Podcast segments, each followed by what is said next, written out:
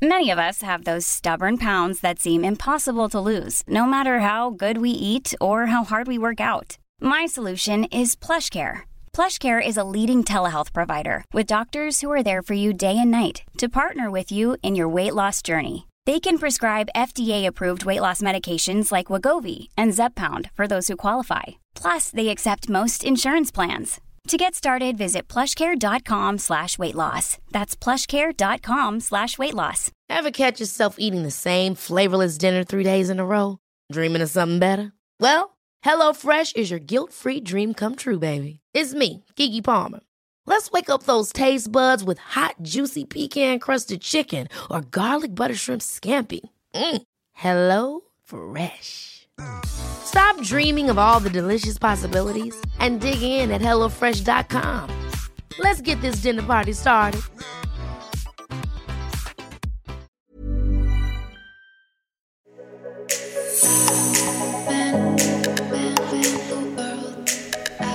Momo heter jag. Jag kommer att prata om den nakna sanningen. Ehm, namnet kommer från mina föräldrar som har döpt mig till Mohammed. Och tillkallarna Momo kom senare i mellanstadiet.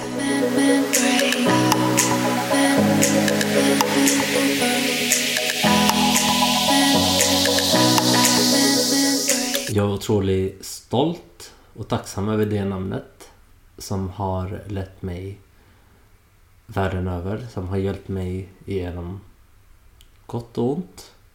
Eh, väldigt catchy. Och det finns bara en Momo, känns det som. Alla vet vem, vem det är. Det är som att säga alla känner apan, apan känner ingen. Men... Eh, och jag sitter här och spelar in min första podd. Och jag är otroligt glad och tacksam. Samt att innerst inne så har jag vetat om att jag ska göra det. Och det läskiga är att det är allt i livet som jag har uppnått har jag faktiskt sett tidigare. Och genom att jag visualiserar det. Sett mig själv i en kanske jättestor studio. Stora fönster. Massa mikrofoner, massa folk runt omkring. Men nu sitter jag faktiskt i en jättemysig lägenhet med två härliga tjejer och spelar in första podden. Eh, Momo kommer prata om den nakna sanningen. Eh, den rösten som har blivit nedtyst många, många år kommer faktiskt lyftas upp och eh, prata ganska högt om vissa frågor, eh, vissa samtal, vissa känslor, eh, viss erfarenhet som har skett och framtida planer. Så den podden kommer jag har det väldigt, väldigt brett. Eh, från min erfarenhet som jag har tidigare gått igenom. Eh, från entreprenörskap med mig själv och med andra profiler som jag kommer bjuda in. Samt att prata mer andligt och LGBT-community. Eh, jag tror många kanske, eller de som känner mig vet att jag är gay. Men de som inte vet det så vet ni det nu. Så jag börjar med att gå tillbaka till 1985. Där jag föddes. I Kuwait. Föddes i en ganska stor familj. Eh, med många syskon. Jag var ganska bestämd har jag fått höra sen jag var liten. Eh, jag visste vart jag skulle, om jag skulle ta den där Barbien istället för bilen. Eh, jag lekte mycket med dockor. Jag blev utklädd till tjej hela tiden. Stora ögon, blev sminkad. Och trodde faktiskt att det var sex tjejer i familjen istället för fem.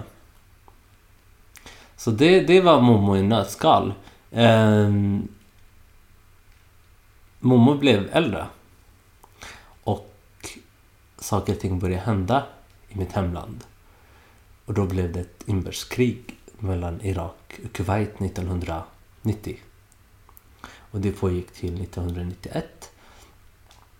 Och där var det dags för min far att lämna landet. För han var politiskt engagerad. Um, ingenting jag vill gå in djupt på. Senare så skulle vi följa efter pappa. Och vi hamnade i Sverige. I Västerås. Och det var år 1995, 27 januari. Det är något som verkligen sitter starkt i huvudet på mig. Jag kommer ihåg när vi, ja, nio syskon, såg ut som kycklingar. Från Sahara till snön, täckt hela, hela Arlanda, hela Stockholm. Och det var, jag kommer ihåg det var så mycket snö ända till knäna så vi trodde det var moln. Oj, vi har kommit till himlen.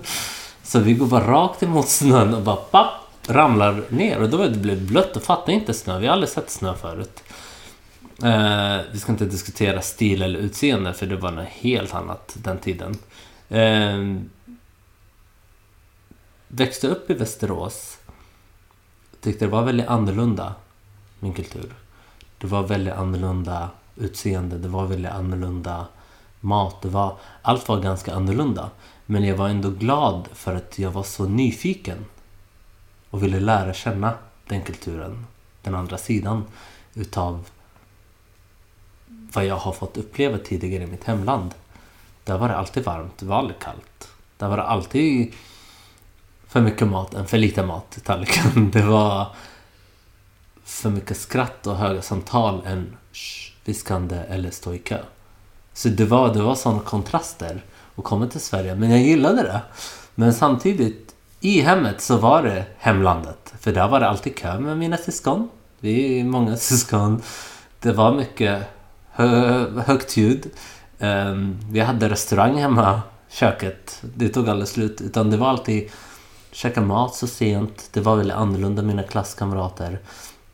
Så jag fick båda kulturen tills jag uh, fyllde 18. Um, ehm, jag var ganska bestämd tidigt med vad jag ville. Jag ville vara entertainment. Jag kanske ville jobba med musik fast jag kunde inte sjunga. jag... Eh, jag dansade men jag kunde inte dansa. Allt som jag inte kunde ville jag vara. Och det är jag ändå glad över att jag har hållit mig vid det för att saker och ting kan utvecklas till det bättre om man lägger ner tid på det. Så jag eh, bestämde mig för att jag ska bli skådespelare när jag var liten. Hade småpjäser för familjen och det gick verkligen inte hem. Det var inte ens en Oscar-nominering någonstans som de såg i familjen. Så eh, kämpade och snackade igenom att ah, men jag kommer ta en Oscar i framtiden. Och de trodde att jag skulle ta hem en kille som heter Oscar istället för en Oscar. Men... Um... Ja, nej så ändrade mig ganska snabbt i tonåren. Jag skulle bli ehm, frisör. Och då såg jag Beyoncé på TV och tyckte hon hade nya frisyrer. Så såg jag Oscarsgalan och, och det ding, ding, ding, ding klingade. Där ska jag vara. Började kolla upp lite utbildningar. Eh, ju, eh, högs, högstadiet var väldigt tufft för mig. Eh, jag tyckte absolut inte att jag fick den rätta vägledningen i den skolan, tyvärr. Um, vissa ville inte att jag skulle söka in i den linjen. Vissa ville att jag skulle göra det. Uh, min far ville absolut inte att jag skulle göra det för att det var liksom från min kultur och uh, ja, så var det lite för feminint. Det är som en tabu. Och det ska man inte göra som man, eller hur? Nej. Men självklart så den halva kvinnan som bor i mig ville självklart göra det. Så jag bestämmer mig. Nej, jag ska bli frisör. Så det slutar med att jag söker mig till eh, frisörlinjen. Men kom tyvärr inte in. På grund av att det fattades poäng i själva utbildningen. För det var verkligen som att... Det var ganska höga poäng för att klara av att komma in där. Fast du skulle jobba med händer. Men eh, tyvärr blev det inte, så kom det andra val. Vilket gör att jag skulle utbilda mig ja, till ABB. Tyckte min far. Vilket jag absolut inte har något intresse för teknik liksom. Um, kom inte heller in där för det var ännu högre poäng än frisör. Och så ville de att jag kanske, ja, satsar på läkarlinjen. Och det är en, ja, jag vet inte vems dröm det var. För det är inte någon av deras drömmar hade de sett att bli ens läkare. Och det är ingen, jag har ingen läkare i familjen så att jag ska bli det. Men tyvärr så kom jag faktiskt inte in på någon program. Och så hamnade jag i en reservlinje. Och inte ens där kom jag in. Så jag försvann mellan stolarna. Så kom sommarlovet. Och då brukade allas namn, alla som har kommit in i första ring eller gymnasiet, det brukade vara i tidningen. Så man kunde bara kolla vilket program och så ser man vilket namn. Jag var inte med i någon. Så då hade de tappat bort mina papper i Västerås då. Så jag tar kontakt med dem och det är en vecka kvar tills jag skulle börja. Alltså gymnasiet. Men jag hade ingen plats någonstans. Hittan och dittan kommer fram. Klagomål, skickar brev, ringer, telefonsamtal, gråter. Eh, jag måste ha en plats. Så sa de, det finns en ledig plats. Eller två. Bilmekaniker. Jag sa liksom, nu går jag ut härifrån. Om du skämtar liksom. Eller media. Tänkte media. Ja, men jag kanske kan komma närmare Beyoncé om jag blir fotograf eller om jag blir program... Ja, men vi kör media. Det var verkligen som att köpa en biljett någonstans. Ja, men vi tar det. Jättebra. Skrev in i media. Ja, men du, imorgon klockan åtta ska du vara där. Och jag tyckte att jag var väldigt fashionista. Tar på mig en cowboyhatt. Utsvängda jeans. Platåskor. Kommer in där som MacGyver. I den aulan så Wenströmska gymnasiet, det var jätte, jättestort. Det var, tror jag den tiden så var det Sveriges största gymnasieskola i Västerås. Vilket gjorde att det var så många bakgrunder. Det var så många elever. Vilket gjorde att jag blev lite rädd att komma in där. Jag var lite osäker på mig själv. Kanske var osäker på språket. Eh, jag hade inte bott i Sverige ganska länge. Kommer jag klara av det här? Kommer jag inte? Om jag misslyckas, vad händer då? Kan jag byta? Så det var sådana frågor som gick runt i mitt huvud hela tiden. Kommer in i mediaskolan, eh, lärde känna några nya. Ehm, och så kände jag igen några som jag tidigare har gått med i skolan. Det var de absolut bästa tre åren där jag hade både roligt, det var lärorikt. Det hände alltid någonting i skolan. Blev av med olika lärare som kunde stanna tre månader och försvinner. Så det var, för mig så var det mer som en erfarenhet än att lära mig. Det var liksom en upplevelse för mig. Men det hindrade inte mig med att jag skulle nå mitt mål som entertainment. Eller som frisör. Så jag tänkte, äh, det är bara en mellanlandning. Och så försökte jag alltid svänga in mot mode och skönhet i skolan. Och de tyckte, men du, det här är mediejournalist. Det är foto. Du, du kan inte dra in skönhet i hela, varenda gång. Och så kom sista årets gymnasiet och sa de, ah, nu ska du göra 100 timmars projektarbete. Och där man lägger 100 timmar och gör ett projektarbete från noll till 100 timmar som man skulle skriva ner det som dagbok sen. Så man kan antingen ha en utställning eller ja, man får skapa någonting intressant. Så jag tänkte yes, nu ska jag ta tag i det här. Nu ska jag bli modedesigner.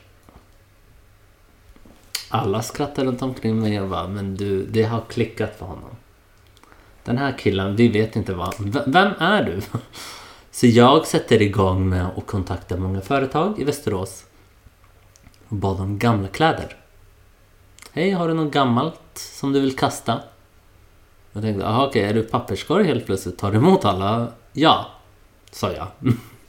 På ett skämt sätt. Men eh, jag fick faktiskt en del jeans som har blivit ja, ribbade av larm.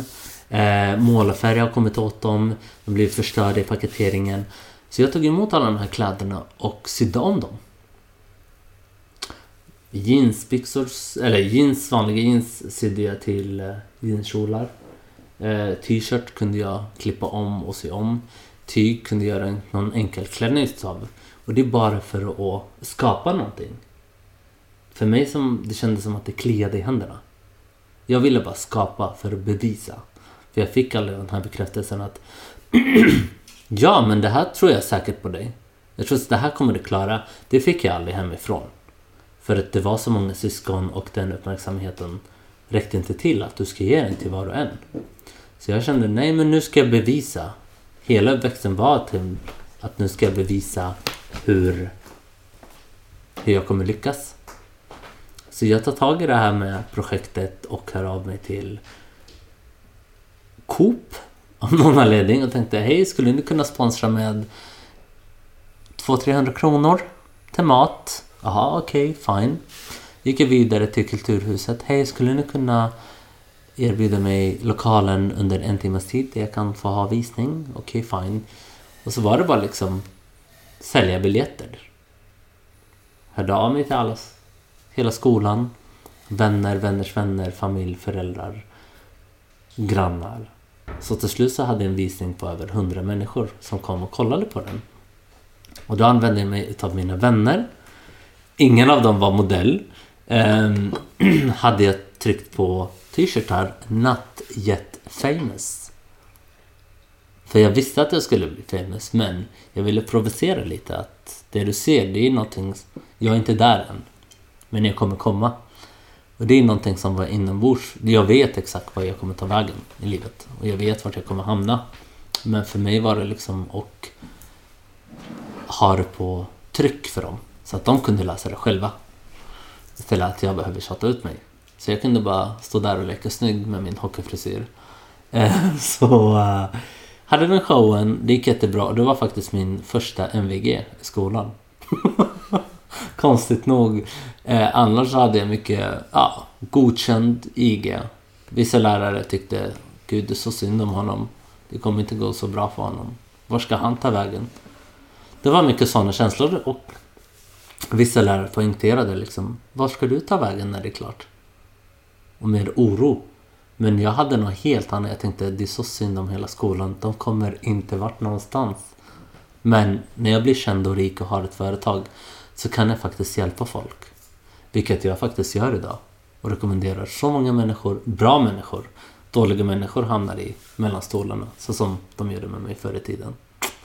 Så um, efter gymnasiet sökte mig till eh, frisörkurs. Eh, den frisörkursen var privat i Västerås. Så man kunde betala för den. Och efter sex månader så är du en skön frisör. Står det på kontraktet. Eh, jag blev inte frisör men jag blev en stjärna. I torget. För jag stod där och hängde mer än vad jag hängde i salongen.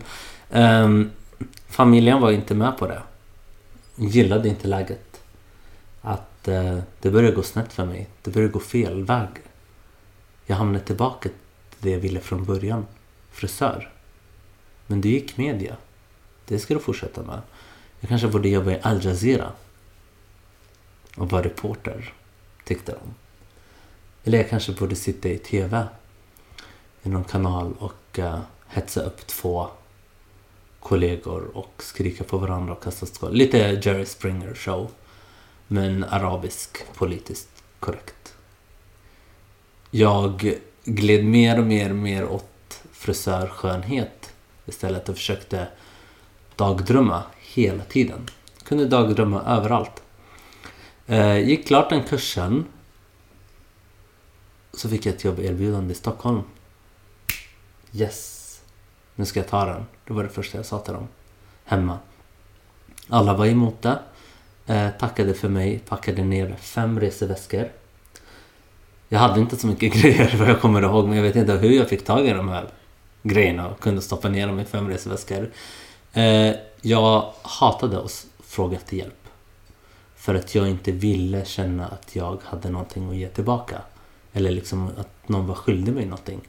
Så jag ville göra allt själv. Jag var tiny, tiny, tiny. Väldigt smal. Eh, bär de här fem resväskorna på tåget. Och så hade jag blivit lovad en sovplats hos en vän. Och så ringer jag den personen när jag är framme och så bara tyvärr, du kan inte vara här. Den personen bor inte kvar här själv. Så du får klara dig. Och där stod jag själv med fem resväskor.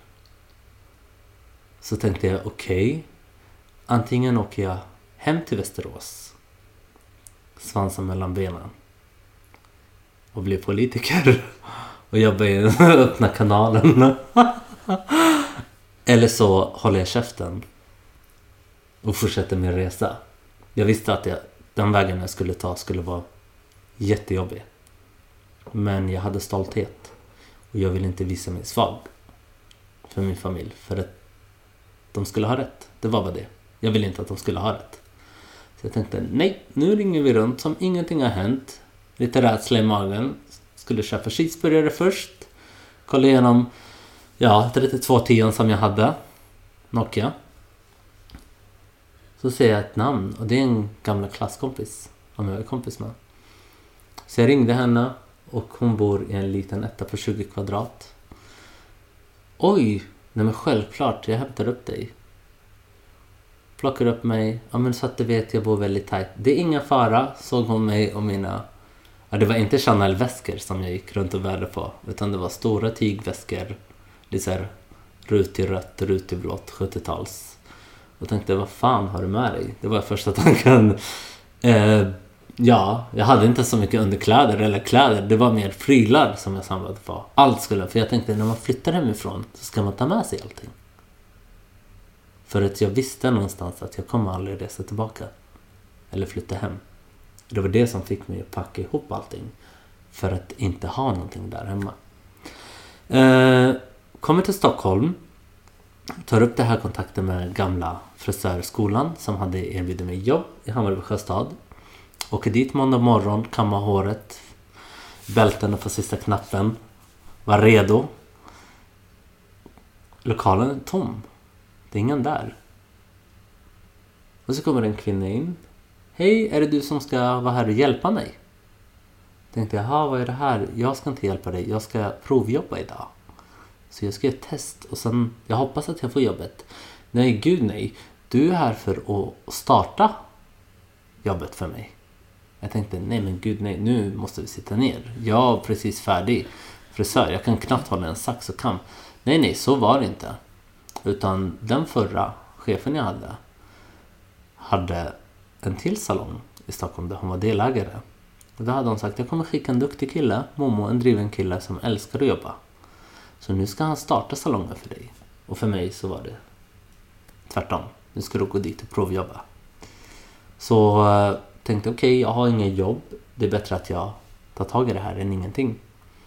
Så jag började liksom måla lokalen, beställa en kassa, eh, ja, prata med vänner, eh, hade öppningen, kom igång med kunder och var självfrisör i ett halvår i den här lilla lokalen. Då. Eh, sen tänkte jag, nej, det här är inte vad jag ville ha. Jag ville större. Jag blir aldrig nöjd i livet. Och då hade jag gått förbi en salong på Södermalm som heter Tony Guy. Fram och tillbaka, fram och tillbaka, fram och tillbaka. tänkte nej, nu går du in, rakt in, inga känslor. A lot can happen in three years, like a chatbot may be your new best friend. But what won't change? Needing health insurance. United Healthcare Tri Term Medical Plans, underwritten by Golden Rule Insurance Company, offer flexible, budget friendly coverage that lasts nearly three years in some states. Learn more at uh1.com. Many of us have those stubborn pounds that seem impossible to lose, no matter how good we eat or how hard we work out. My solution is PlushCare. PlushCare is a leading telehealth provider with doctors who are there for you day and night to partner with you in your weight loss journey. They can prescribe FDA-approved weight loss medications like Wagovi and Zepbound for those who qualify. Plus, they accept most insurance plans. To get started, visit plushcare.com slash weight loss. That's plushcare.com slash weight loss. Millions of people have lost weight with personalized plans from Noom. Like Evan, who can't stand salads and still lost 50 pounds. Salads generally for most people are the easy button, right? For me, that wasn't an option. I never really was a salad guy. That's just not who I am. But Noom worked for me. Get your personalized plan today at Noom.com. Real Noom user compensated to provide their story. In four weeks, the typical Noom user can expect to lose one to two pounds per week. Individual results may vary. Inga hämningar. Gå in, stormar dem. Ta dem med storm. Öppna dörren, går in med kaxig attityd, luggen i vägen och bara Hej, jag ska jobba här. Det är liksom som att ingen hör dig. Och alla är busy och kollar runt omkring och hög musik och jag bara Hallå? Hallå? Ja, hej, kan vi hjälpa dig? Eh, vill du klippa dig? Nej, jag vill inte klippa mig. Så går jag ut igen. Av rädsla. Nu måste jag göra en ny entré igen. Ännu säkrare. Det var så pinsamt, det var så barnsligt. Så jag tänkte när jag kommer in en annan dag istället, då ska jag klä mig ännu mer färgstark så att de verkligen ser mig. Eh, går in där igen, någon dag senare bara Hej hej, det var med lugnare musik och tänkte Gud så aggressiv kille. Eh, vill du klippa dig? Nej, jag, ska, jag vill klippa här. Jaha, du vill klippa här? Okej, vad, vad är du ute efter? Jag vill jobba här. Jaha, är du frisör? Varsågod lämna CV så hör vi av oss. Lämna ett CV och eh, stå kvar och trodde att när man lämnar ett CV så får man träffa chefen. Lite såhär Fantomen, kontoret uppe, så skulle jag ta en trappa upp. Och vi hör av oss. Går ut så går det en, två, tre, fyra veckor, hör ingenting. Så vi går in igen. Så Säger de, nej men tyvärr, du är inte... Vi hör av oss om det är aktuellt liksom. Eh, ge mig inte, utan jag tar reda på vem chefen är för stället. Eh, tänkte det är bäst att jag trakasserar honom. För då kommer han tro att jag verkligen vill ha jobbet, vilket är sant. Men jag gjorde det på en nivå som var väldigt skrämmande. Och att jag, jag är tacksam och glad att jag inte blev anmäld. Och det är att jag kollade igenom eh, Hitta.se eller Eniro, någon av dem. Förut var det gula katalogen. Och så hittade jag hans namn och så ringde jag söndag eftermiddag. Arabiska tider. Det spelar ingen roll om det är måndag eller fredag. Utan det är liksom söndag kväll. Hej, svarar han. Vem är det? Det är Momo. Momo, okej. Okay. Eh, jag har varit inne och sökt jobb hos er. Jag skulle vilja jobba som frisör och kunna utveckla min kreativa bild och hjälpa er i tillägg. Så har jag ett skratt. Ska du hjälpa oss? Är du frisör? Nej, jag är inte frisör. Eller jo, jag är frisör. Både och. Nej, jag vet, jag vet inte. Jag vill vara frisör. Okej, okay, ja, men vet du vad? Jag sitter och äter middag med familjen. Kom in på måndag. Kommer in där. Darrar. Eh, väldigt dålig i magen den dagen av nervositet. För jag är en känslomänniska så allt går ju på min mage. Eh, fick träffa honom. Så skakade han hand. Och så där och då kände jag liksom jobbet är mitt. Väldigt kaxigt. Det är ingenting som jag sa det till honom men Jaha, och vad kan du? Eh, oj, han pratar engelska. Jag är jättedålig på engelska. Han pratade lite svenska med mig tidigare i telefon dagen innan men nu pratar han bara engelska. Ja, jag försöker. Hi, how are you? Okej, okay, tänkte han. Ja, ah, I'm good, fine, thank you. Går in i rummet. Så pratar vi. Att jag skulle göra ett test. Jag Skulle göra fyra till fem tester. Delvis på telefon. Delvis på golvet. Eh, jag skulle ta med mig olika modeller klippa färger på plats och visa vad jag kan. Eh, där och då så hade jag kräkts om jag hade sett klippningen av färgningen som jag hade gjort. Men eh, han såg ändå potential. Tänkte han ska vi ta hand om. Jag började där och kände efter om och om, yes. Jag gav inte upp. Jag fick det jag ville. Jag kom in och blev bestämd. Så var det med stolthet att säga till familjen, jag är frisör. Jag klarar mig själv. Och förr i tiden när du var lärling så var det inte jättekostnader. Alltså du hade inte så mycket lön. Utan det är, jag önskar jag kunde vara lärling nu idag. Då får du nästan bil på köpet. Nej men det är liksom... Så jag var tvungen att jobba både i restaurang, klippa lite vänner. Så jag försökte göra allt för att få det igång men jag hamnade i den arbetsplatsen blev väldigt, väldigt stressfullt. Så jag fick jobba dubbla pass. Jag fick jobba långa pass. Det var mycket svartsjuka. Vi var över 35 till 40 personer. Eh, Sen var det inte många killar där, så jag kanske stack ut. Och till slut så kom jag till en punkt där att jag ville inte sälja mig själv. Eller min själ. Och jag ville inte tystas ner. För att så fort jag hade något att säga så blev jag ihopklämd i en hörna och bara tyst. Du ska inte prata. Sen tänker jag varför jag har börjat. Och det är för att jag är en kreativ person och jag vill ha en hand som hjälper mig. Och den handen tappade jag bort under vägen. Så till slut blev det mer som, okej, okay, han kommer vara en fara för mig. Enligt chefen. Han kommer vara ett hot. Fine, tänkte jag. Jag vet ändå vart jag ska. Nu får jag ta den andra vägen. Så som tågstationen. Då får jag ta den. Jag säger upp mig, tack och hej.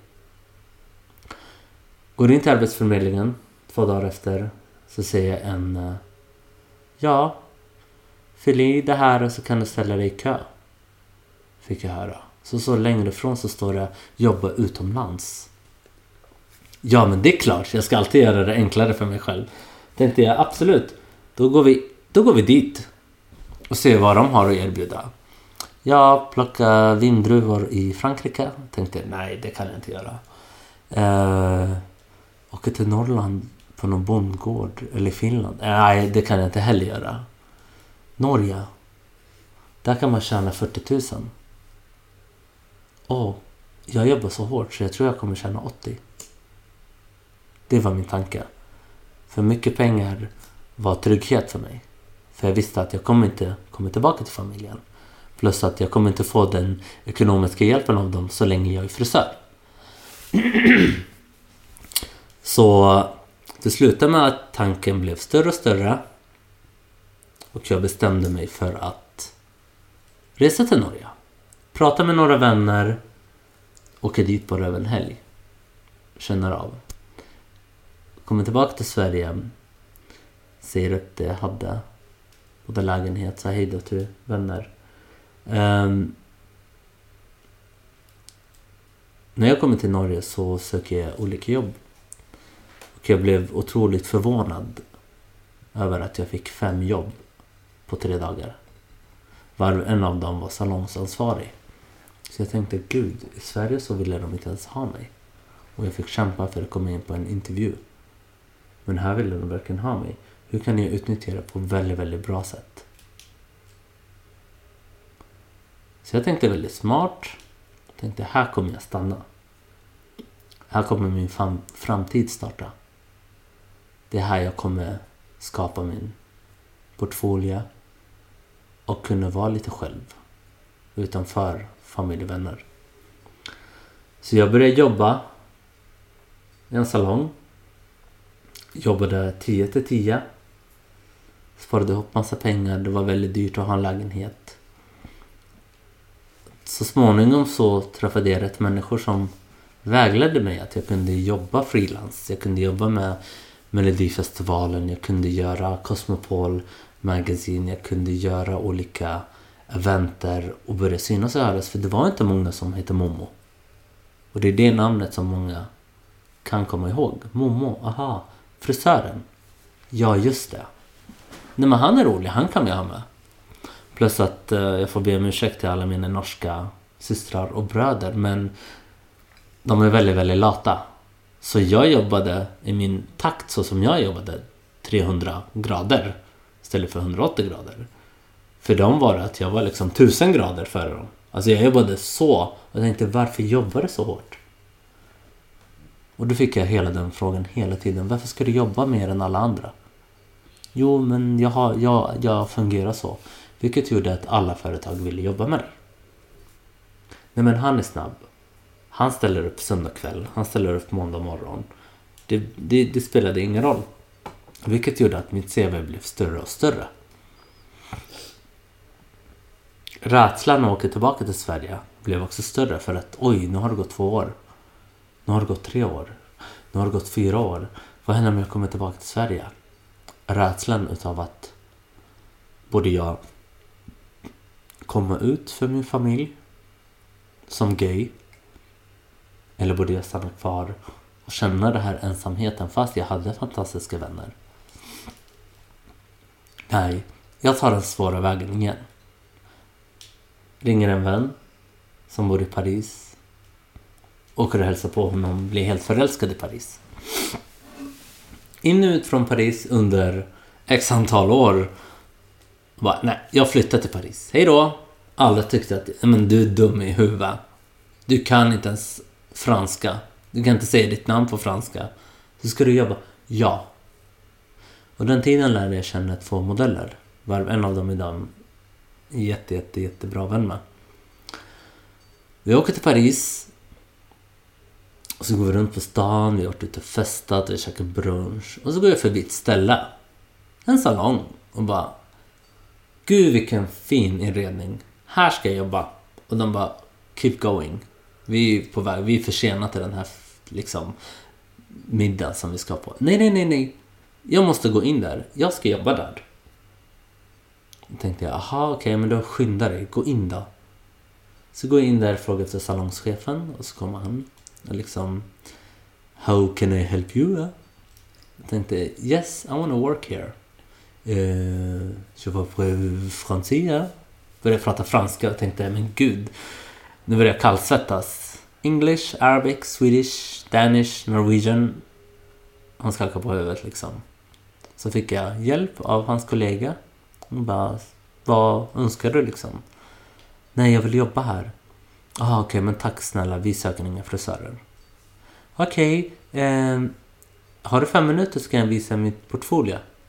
Jaha, har du portfolio? Nej, inte med mig. Jaha, okej. Okay. Men det var, jag ville svara snabbt, jag ville liksom, jag har det. Jag ville visa att jag verkligen kan. Så att om han skulle vara ett steg före så vill jag vara tre steg före. Så att jag inte får ett nej. Ja, men jag kommer tillbaka imorgon med mitt CV. Ja, men jättebra, du är välkommen. Ta med din bok eller vad du har gjort så visar du. Och jag vet att franska män är svaga för kvinnor. Så jag tog med mig mina två tjejkompisar och bara ställde dem längst fram. Och han bara Hola, hola! Så bara Hi, how are you beautiful ladies? Och så flyttade jag på dem och så bara Hej, hej, det är jag. Så han bara Aha, ah du, okej, okay, känner du de här? Ja, ja, det är mina vänner, vi bor ihop. Okej, okay, vi sitter ner här. Ni kan få uh, blow dry så länge, tvätta fön och göra dem snygga och ta hand om dem. Så tänkte jag yes, nu ska jag utnyttja hans 10 minuter. Så jag hoppas verkligen att han lyssnar på mig nu. Så jag visar min bok och det här bilden har jag gjort. Wow, vad duktig du är. Men du kan inte franska, du kan inte jobba här tyvärr. Så jag tänkte, men jag har ett erbjudande till dig. Jag skulle kunna få dig att bli ännu större. Väldigt kaxigt. Det är det här kaxiga inom mig som väcker intresse hos andra. Why? Varför säger du det? Ja, vad har du att erbjuda? Tänkte så här att i och med att ni ligger i en turistområde mitt centrala Paris liksom. Och jag har det språkkunskapet som jag har. Både arabiska, svenska, engelska. Jag bott i Norge, jag kan norska och förstod lite danska så kan jag faktiskt bara ta emot de här. Så har ni dem så kan ni ge dem till mig. Vilket gjorde att jag blev ganska bokad.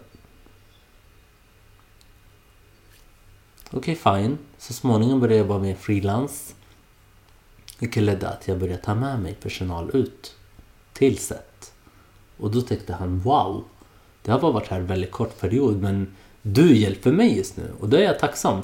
Så jag och chefen fick en band och vi blev väldigt bra vänner. Eh, ett halvår senare så var jag tvungen att åka hem till Sverige. För att ordna upp ett problem som blev väldigt, väldigt stort. Eh, vidare till Norge för att bosätta mig där igen. Och där var jag ändå en kort period. Så får jag ett samtal igen från den här chefen i Paris. Du, du som kan engelska. Jaha, okej, okay, ska jag översätta något över telefon? Nej, nej, nej. Vi har öppnat en salong i London. Så vi tänkte faktiskt skicka dig. Om fem dagar ska du vara där. Vi söker en salongschef. Och det är akut. Vi kan inte skicka någon från Paris för de kan inte engelska. Oj, okej. Okay. Och jag är en sån, ja men ta den snabba vägen. Ta den hårda vägen. Ta den... Allt som är enkelt vill jag inte ha. Sätter mig, för jag har aldrig varit i London typ. Alltså det, jag kan ingenting om London. Jag bara sätter på bild. Tyckte det var grått, mörkt. Ja, jag, jag åker dit. Jag kan få se vad de har att erbjuda. Så jag åker till London. Jag blev förälskad där och då. Började jobba i en salong, en jättestor salong i Chelsea, Kings Road. Ehm, 13 anställda. Jobbade över 12 timmar per dag. Sex dagar i veckan. Från klippte, tvätta, handdukar till gå in i businessmöte och förhandla eh, med försäljare till eh, jobbade med ett PR-byrå som jag är otroligt tacksam eh, över att jag har fått göra. Och min agent Martin som jag jobbade med. Hon hjälpte mig ganska mycket. Hon är som mini Anna Winter. Hon går in och ställer. Hon är kort, hon har bob. Men när hon går in så väggarna skakar.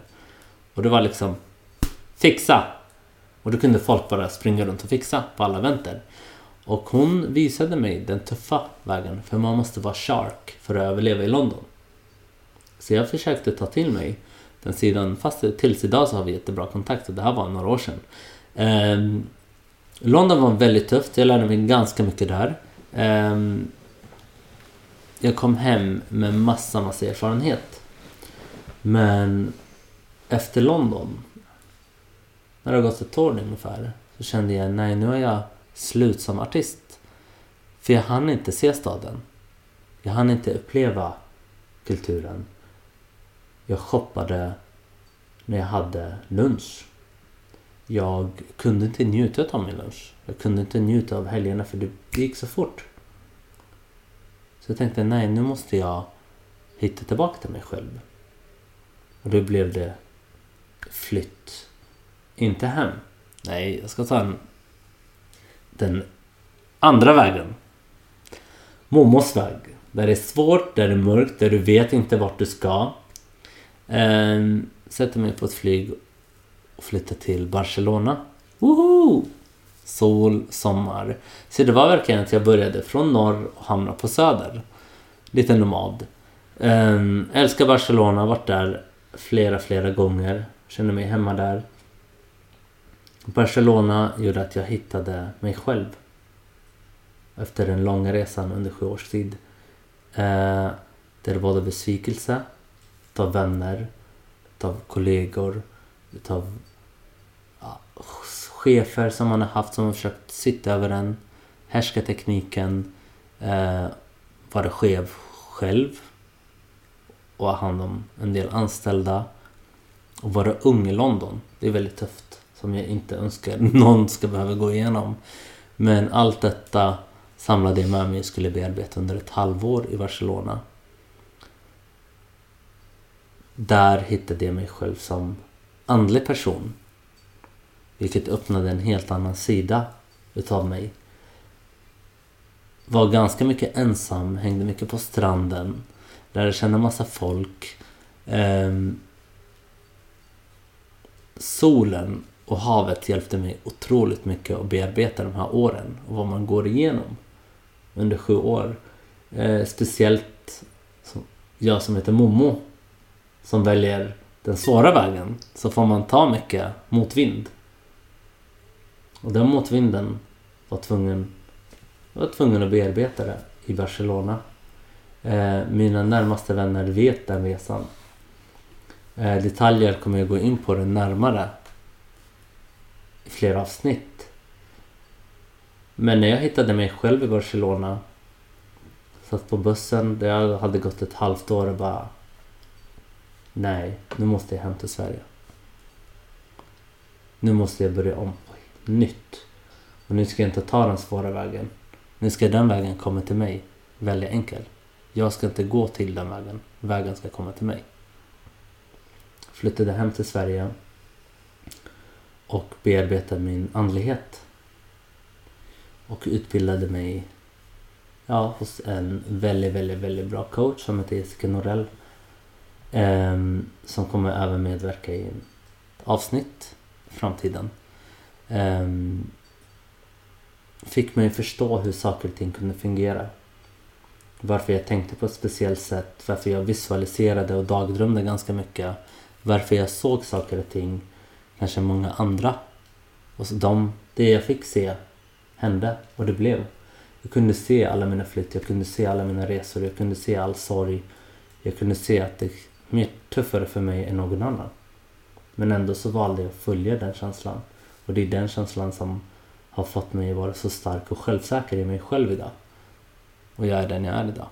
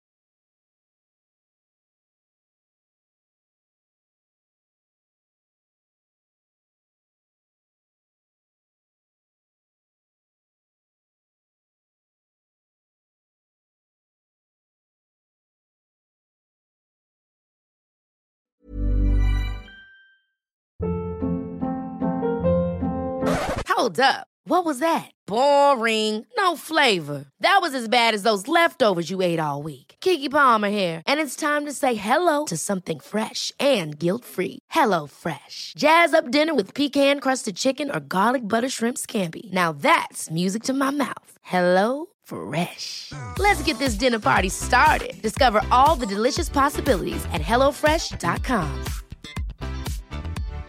If you're looking for plump lips that last, you need to know about Juvederm lip fillers. With Juvederm Volbella XC and Juvederm Ultra XC, your lip look, whether it's subtle or bold, can last up to one full year with optimal treatment and no additional maintenance. Find a licensed specialist and see if it's right for you at juvederm.com today. That's J U V E D E R M.com. Add fullness to lips in adults over 21 with Juvederm Volbella XC or Juvederm Ultra XC. Do not use if you have severe allergies or a history of severe allergic reactions, or if you're allergic to lidocaine or the proteins used in Juvederm. Tell your doctor if you have a history of scarring or taking medicines that decrease the body's immune response or that can prolong bleeding. Common side effects include injection site redness, swelling, pain, tenderness, firmness, lumps, bumps, bruising, discoloration, or itching. As with all fillers, there's a rare risk of unintentional injection into a blood vessel, which can cause vision abnormalities, blindness, stroke, temporary scabs, or scarring. For full important safety information, visit juvederm.com.